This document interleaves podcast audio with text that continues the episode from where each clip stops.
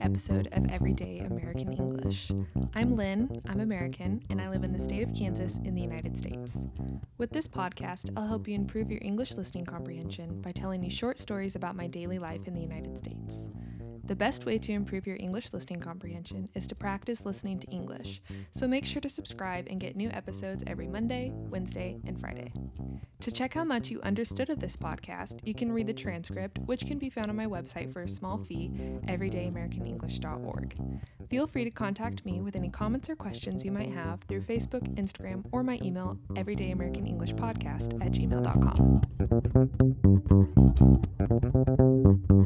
August 28th, 2020, episode 45 Home Office. I have had some fun lately setting up my new home office. Let me just say though that calling it a home office makes it sound really fancy. It's not. It really is more of a corner than a full office, but it's completely functional as an office and it's more fun for me and easier to call it a home office. So I'll stick with that. Since, like I've already said, I'm going to be teaching English online, I need a place that I can do that in my house every day. It needs to be professional and have a nice background since my students will be able to see me on video. I'm lucky that we had some space in our basement that I could use to set up an office.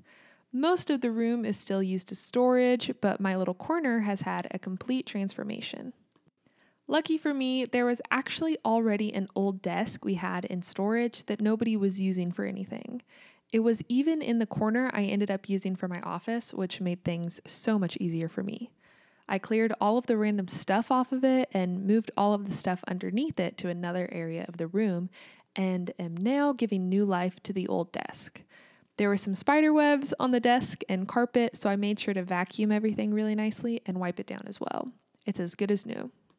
We also had a nice chair in storage that nobody was using, so I'm using it at my desk now.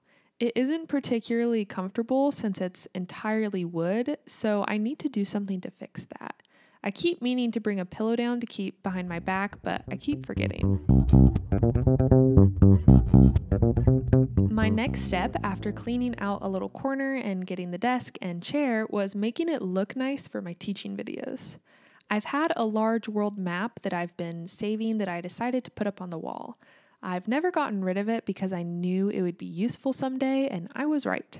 I actually have one really similar to it hanging on a wall in my bedroom, so I knew I could find space for another one somewhere. I also thought it would be both practical and cute to have a little day calendar on the little shelf in the wall. I could use it to help students practice saying the date in English while also decorating my space. For another practical element, I hung up a magnetic whiteboard that I used to make notes on. Overall, I really like the space and I'm so happy with how everything turned out. It was so nice that we already had so many of the things I ended up using and I didn't have to buy much. I like my home office so much that now I actually write, record, edit, and publish episodes of Everyday American English in it.